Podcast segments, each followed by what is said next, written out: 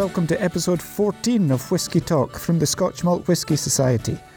I'm Richard Goslan, editor of the Society's members magazine, Unfiltered. Before the coronavirus pandemic forced us into a state of self isolation, I was very fortunate to be able to travel to the Isle of Raasay off the coast of Skye to visit the new distillery there and meet the team behind its development. Before taking a look round the distillery itself or sampling any of the spirit, I started with a fascinating tour of the island with distillery guide and Raasay local Callum Gillis. He explained how much the new distillery has meant to the island and how it gave him an opportunity to return to where he was born and raised. Five years ago, there was no distillery. You had no real kind of creative industries jobs in the island. Um, and now I'm back home, five minutes from work, salaried position. It's uh, it really is unbelievable, you know. You know, it, it's it's hard really to imagine how kind of down in the dumps sometimes Raasay felt a few years back. So uh, it, I can't believe now this has been three years of me living on Raasay now. Uh, wait, wait you, were you off the island when you came back? I worked at sea, so I was two week on, two week off. I lived in Orkney for a year as well, uh, just because there was no jobs here. You know, really, you didn't really expect to live on Raasay. And then they called me up and said, "We need a local who can talk to people," and I moved back home for it, basically. So yeah, yeah. So, so is it just, is it been a kind of has it made made an impact on the island itself? I mean, oh, obviously yeah. you and and Norman yeah. as, as local boys. I mean, when you a chance to come back and work here, but what kind of impact has it had on the island as a whole? Yeah, well, I mean, when you look at the stats alone, you know, I mean, I counted Raasay's got about 170 folks on it roughly. Um, now, generally speaking, we've got maybe 15, 16 people that work at the distillery full time. Uh, that increases in the summer as well. Now, Raasay's working population is not 170. Most folks are, you know, much older. So you've got the majority of Raasay's working population that lives on the island working at the distillery now. Yeah. The average age is around 30, something like that. Yeah. We now have, you know, this kind of regrowth of the economy. People have more disposable income. People can now petition more for houses, infrastructure. I mean, we lost our nurse cover just before the distillery was was built. Um, and that's now been reinstated, and it's probably partly because there's more demand and more voices, you know, shouting about that stuff. So it, it's a snowball effect. You know, these things build up after each other, one after the other after the other.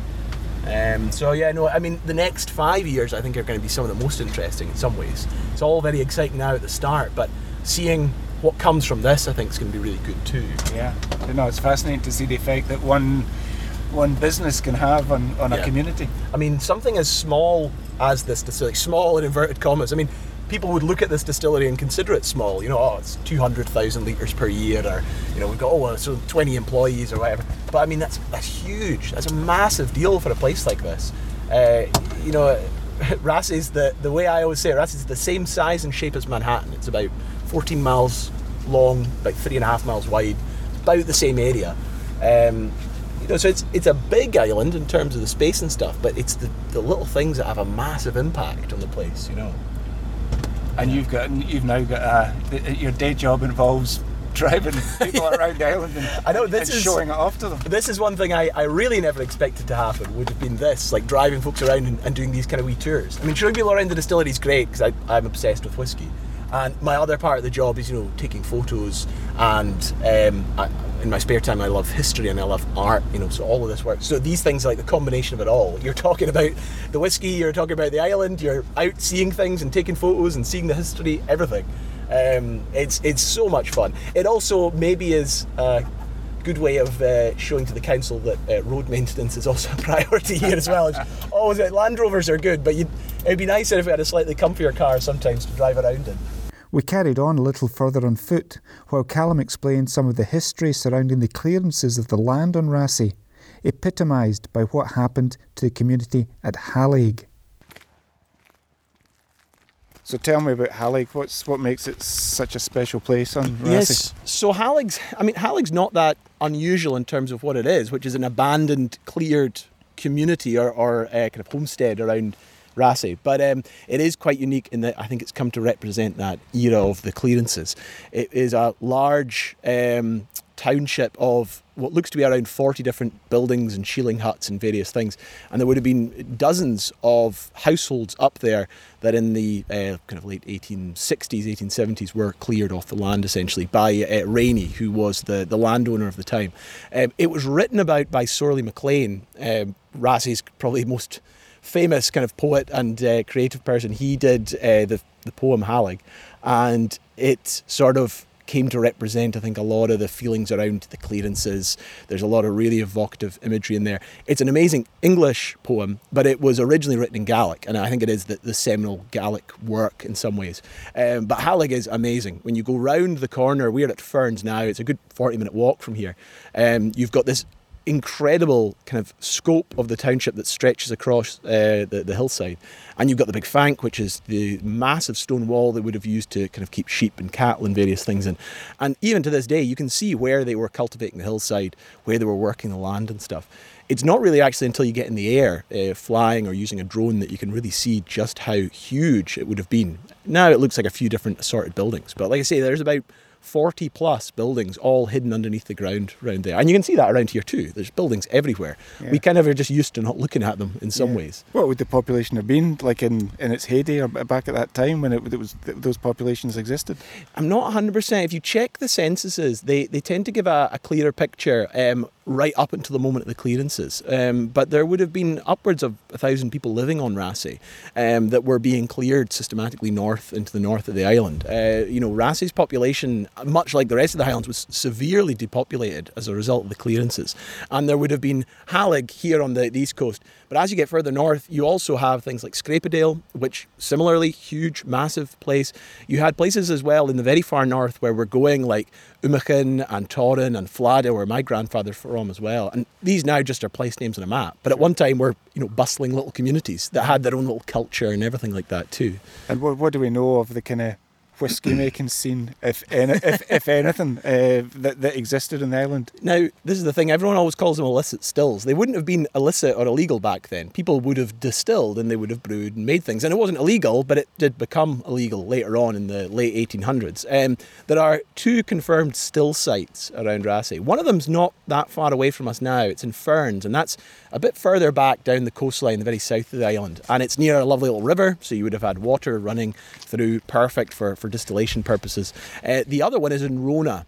And Rona is in the very far north. Um, it's a it's a separate island, um, very large. Again, had a huge population uh, before and after the clearances, and also, funnily enough, used to have a um, the cells for we think a kind of monastery uh, or some kind of religious order. And you know, old stills and distilling is very much associated with that kind of thing. So the two are probably linked in some way as well. Those are the two really definite still sites, but they would have been everywhere. Everywhere you see a burn, I mean, there's a river running by us now, probably would have had a small dam that somebody could have used, uh, you know, in the process of distillation. Yeah, and it would have been used as a form of currency, really, as a, a, a as part of the barter system, I suppose. Yeah, definitely. And I mean, the thing is, we kind monetary systems back then are a little bit different to what we think of them now, especially on islands like this that were pretty cut off, um, and even way up until the you know 1900s. Um, things were different here. You didn't have the level of connection um, that we do now, and even as we did back in the, the 50s and stuff. You know, it was a lot harder to get around, and you maybe didn't value money as much in the same way as we do now either.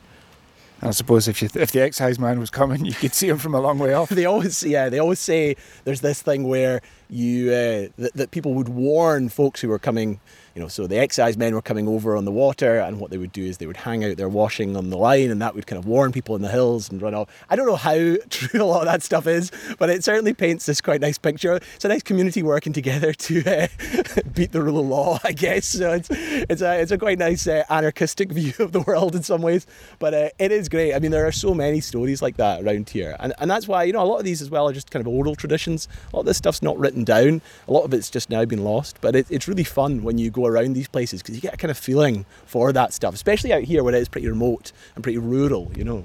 Yeah, it's not hard to imagine what it would have been like back in the day. I yeah. mean, it's, it's, it's pretty much unchanged. Yeah, exactly. In fact, that's the one thing that people don't appreciate is that the land now is overgrown and overrun. And back then, it wouldn't have been that. All of this stuff would have been cultivated. It would have been a lot neater because people were here working all the time. Now we're kind of in the the post-apocalyptic stage. You know, the houses are all overgrown and everything is kind of overrun. But yeah. that wasn't the case back in the day. Yeah. From our island tour, it was time to find out about how Raasay's whisky was coming along, with a warehouse tasting led by head distiller Ian Robertson.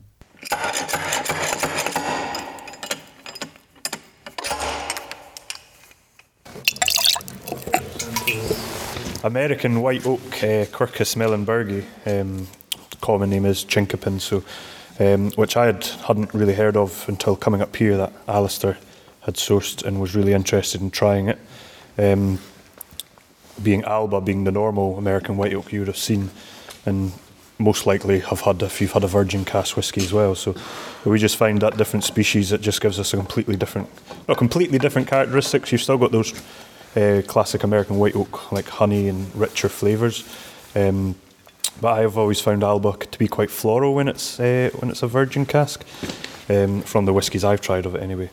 Um, but yeah, for the colour coming out of this, um, kind of the rich, mellow, as you said, no harshness through the new oak, uh, heavily toasted and heavily charred. So yeah, very, very happy with how these are developing. Raasay's co-founder is Alistair Day, who's come a long way from planning to build a distillery in the borders to finding himself on a remote Hebridean island. I sat down with him to find out how he'd ended up on this island on the other side of Scotland and his vision for what the distillery's spirit character will be. My great grandfather was a whisky blender in Coldstream in the Scottish borders, and that company, the original company, was called J&A Davison, established in 1820. And they were whisky blenders, uh, they had the brewery and a licensed grocer shop. And my great grandfather left school in 1895, joined as an office boy, uh, and ended up taking over the business in 1923. So it changed from J&A Davison to Richard Day. And he carried on trading, uh, running the brewery, blending whisky, uh, running the shop up until the Second World War. Um, and by that time he was about retiring, retiring age. So after the war, he retired. My grandfather and his two sisters didn't want to take on the business. They would have to start from scratch. So that was kind of the end of the business. Um, but in 2009, uh, I inherited his cellar book um, from my dad. Um, and, you know, I, I, grew up with this book. The family talked about the cellar book. And um, when I got to drinking age, my dad would always go and get the book out. At the back of the book's all the blends from 1899 to 1916 that my great grandfather had produced. So one of them was the, the blend. Um, and the front of the book is a sales ledger, so uh, everything that they sold in 1881, 1882. Um, so in 2009, talked to my dad. He said, "Well, you can have the book, but you've got to do something with it." So I went through the book and uh, realised that I could probably get all the different whiskies I needed to recreate the the Tweeddale blend. Um, so in short, nine whiskies in a blend. I went out bought nine casks, uh, put the blend back together, and uh, in May 2010 I sold my first bottle of, of Tweeddale. And uh, that, that was fine. I was still working in the food industry full time, doing that evening and weekends. Had you been working in the whisky world at that point? No, uh, food industry. So um, I, I, I got an honours degree in botany from Glasgow University, and my first job ever, proper job I ever had was uh, was growing mushrooms. so yeah, not no, not really. And then from that, uh, working in the food industry, ended up in dairy. There's a little bit of similarity in dairy and its fermented, matured product. And I was kind of at that time, I was thinking, you know.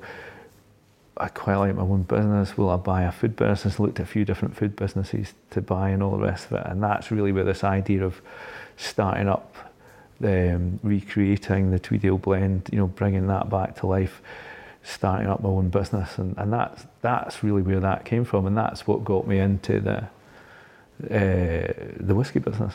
And by about 2012, um, you know, it was getting harder and harder to buy matured whiskey to to blend, and um, I thought, you know, if I am actually going to do this full time. It's going to need investment. I have to scale it up, turn it into a long term business. We actually sit down and look at the investment that you need to buy new fillings to mature on to, you know, give you that long term blending business. And I actually wrote that down, and you, you look at it and like, do you know what? That's about the same amount of money I could build a small distillery for. So I then wrote a business plan to build a borders distillery and uh, then set off to, to raise the, the investment for that. And um, that's how I met Bill Dobbie, my business partner and, and the, the sole investor in R&B Distillers. And I was talking to Bill, he was saying, yeah, you know, Borders Distillery, yeah, I get it, history, family, all the rest of it, but what about the west coast of Scotland, the islands? And, and Bill's best friend from school, Ian Hector Ross, was also talking to Bill and saying, look, his wife Marion's from Raasay. He said, there's this disused hotel.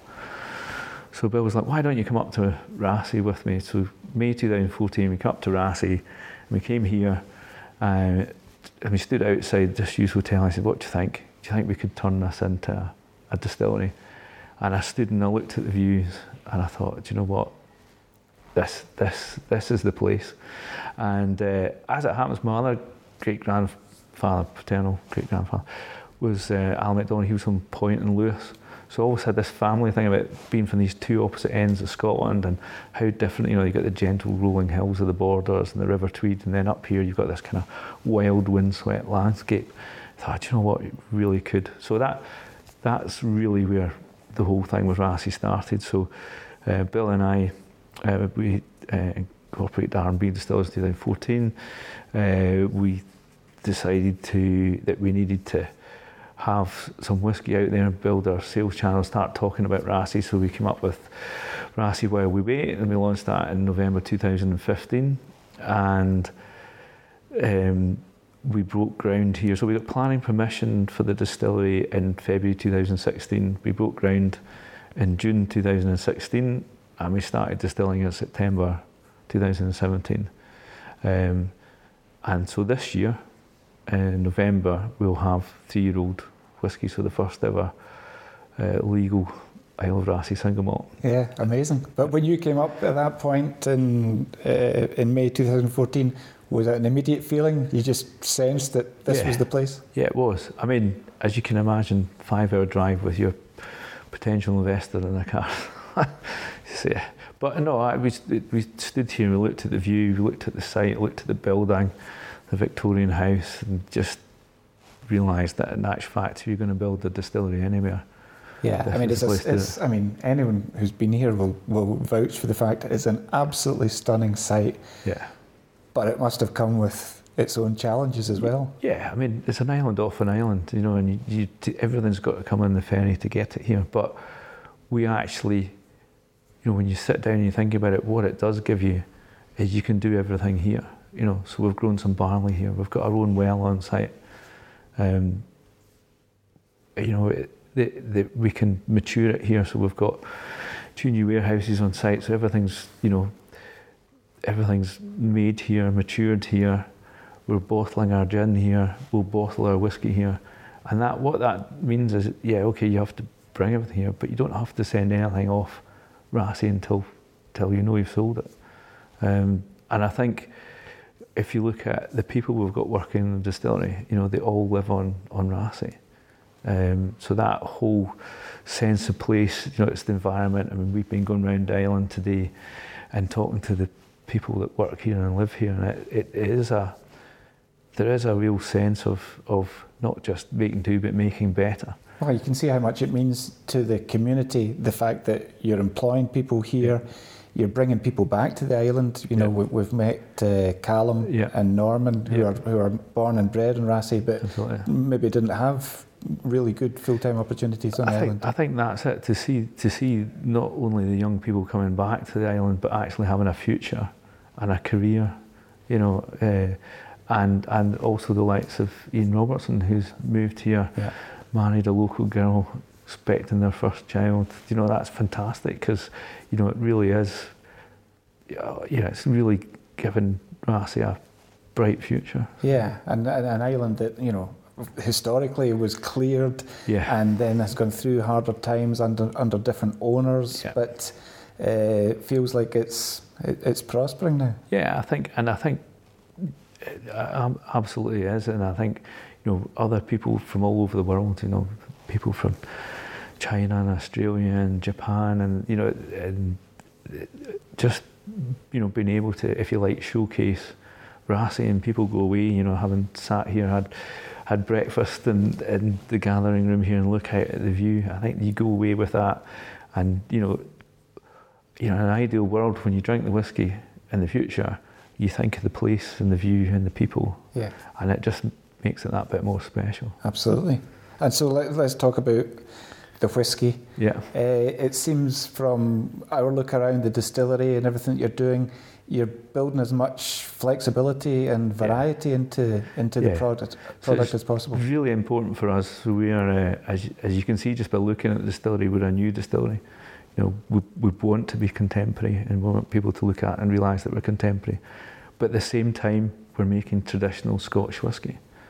So for me, when we were doing that, absolutely we want to make single malt Scotch whisky, but how can we make that in a contemporary, uh, modern, advanced whisky making? How do we how do we do that? And for me, it was looking at some of the other success successes around the world. So you look at Japanese whisky, or you look at, you know, the the craft whisky uh, revolution in in the states and what they've done, and taking that and bringing it back to to incorporate that into Scotch whisky. And, and one of the things that you realise that, that traditionally in Scotland, every single distillery would have their distillery character. Mm-hmm. And that is hugely important because obviously one of the the biggest export Scotch whisky is blended Scotch whisky. And to blend Scotch whisky, you need to have every distillery having a unique. So I thought, and, and coming from that blending background, from the great grandfather and the Tweedy, we think, well, if we built the flexibilities in the distillery, we can produce a number of different distillery characters that we then blend together. Now, the benefit of that is the fact we can make a younger whiskey, but with complexity and depth. And you then add in, you know, how how do you get these different flavours in? Well, you can't change the aging process. You, you can't change the chemistry of, of how those chemicals break down to give you the, the flavour in the end whiskey. But what you can do is you can introduce different flavours in a different way. You know, so we've got the different cask types that we tasted earlier today. So you've got the Quercus muehlenbergii, the Chinkapin virgin oak cask with a high char, high toast that give colour really early on. But unlike Quercus alba, they don't give you that harsh virgin oak characteristic. It's much softer, it's sweeter, and the style of whiskey we want to make is, is lightly peated with dark fruits, so cherries and blackcurrant. And the, the, the Quercus muehlenbergii gives you those dark fruit flavours. And then you've got the Bordeaux wine casks that obviously give you the dark fruit flavours. And then you've got the Woodford's Reserve rye casks. So they give you a much more peppery note, but it's still Quercus alba. So you get those vanilla notes, butterscotch, flavours like that coming through as well. And then we've got our unpeated and our peated spirit. So there's six different flavour profiles that we then will blend back together again. And so that's how you get the complexity and depth into into young whiskey. Yeah, and inaugural release yep. later this year. In November, we've got our inaugural release, so that's our lightly peated spirit. So it's actually heavily peated barley, 40 parts per million. We did a narrow cut on, so it's lightly peated. That's been in bourbon cask for two years. Uh, November last year, we transferred it into Bordeaux wine cask sort of 12 months in wine. Uh, and that is, that's the link, that's the step, that's the connection with Raasay while we wait. So we've waited with while we wait, then you've got, if you like, while we wait version made here, the lightly peated fruited, and then you've got our single malt proper from April 2021 onwards. Yeah, and there seems to be a real sense of terroir and what you're doing yeah. and, and doing as sense doing of place. Yeah sense of place. Uh, but doing as much as possible yeah. here on the island and also maturing the whiskey here as well. Yeah so we, we've the last three years we've grown barley here on Raasay so we actually had barley growing in the field along at, at Mill Park there before the distillery was built. Uh, we harvested it before the distillery was built and then we dried it malted it and used it to make spirit uh, so we've got spirit here made with Raasay barley, and then the next two years after that, um, we, you know, we've, we've done it again. So we'll have three years of that. And the the thing with growing barley on Raasay is that your standard commercial varieties Concerto Laureate, they don't ripen here. The growing season's not long enough. We've only got from May to August. So we've used these varieties from inside the Arctic Circle that have the same growing season. And that not only does it mean that we can grow and ripen and harvest barley here, but it also gives us a different flavour profile than you would get from these standard varieties. So that, that's interesting. And as you say, we can actually mature the product here. So the big benefit of that is the same water that we use in the process, we add back in when we reduce the cask and we add back in when we reduce the water. So it, when we reduce the bottling strength. So that water and the barley from here and doing everything here just makes it, well, brassy. Yeah. And uh, you know, there's other islands around Scotland that yep. have been making whiskey for a long time. Yeah. What would you say makes Raasay uh, special? What makes it stand out? So I think we, you know, we are a Hebridean island, and I think you know there is, as I said earlier, that rugged windswept thing. But for me, right back when we started designing the process, it was about creating a smoky, lightly peated whiskey with dark fruit flavours. And that smokiness and dark fruit, I think, is is quite different. It's perhaps like some of the older Bowmore styles. It's a style of whiskey that people talk about, but it isn't really out there. So yes, there's peated whiskey and there's fruity whiskey, and most fruity whiskey tend to be more apples and pears, whereas we're kind of cherries and black currants. Um, so I think that that's part of it.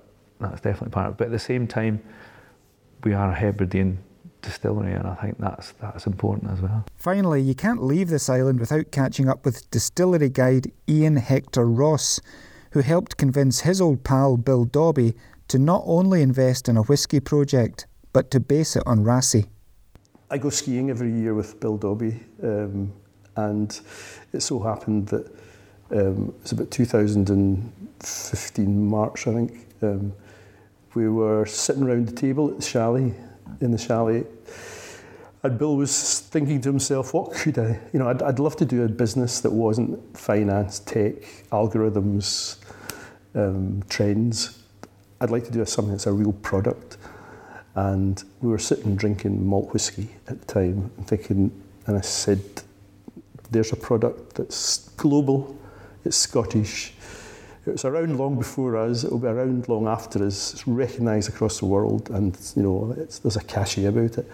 Um, but how do you get into whiskey? We know absolutely nothing about it other than tasting it. Did you not have any background in whiskey? None at all. No. Um, just enjoying a wee dram. Just enjoying. Yeah. No, my background is in sort of broadcasting and writing and uh, that kind of world, and um, so that kind of enthused us for the evening and we threw across ideas. One of them was a, the, the kind of revitalisation of the, the tweed cap. Okay. kind of, I, I went off on that tangent for a wee while, thinking, oh, this is this is going to hit the, it's going to be the big idea. But no, that was a. I got an email from Bill uh, saying that he'd met, he'd put feelers out to the business community saying that uh, he was interested in whisky projects and it coincided with Alistair, who'd written the business plan for creating a distillery in the borders. Um, so Bill sent me an email saying, um, this was about November, um, he'd met Alistair and he had been pitched this idea of a distillery in the borders. What did I think and did I have any other ideas on that? Um, and the light bulb went off my head saying, oh, now if you're going to go down the line of building a distillery, it might have the very place for you. Uh, how about an island distillery? Um, you'll own the name of the island because there's never going to be another distillery here.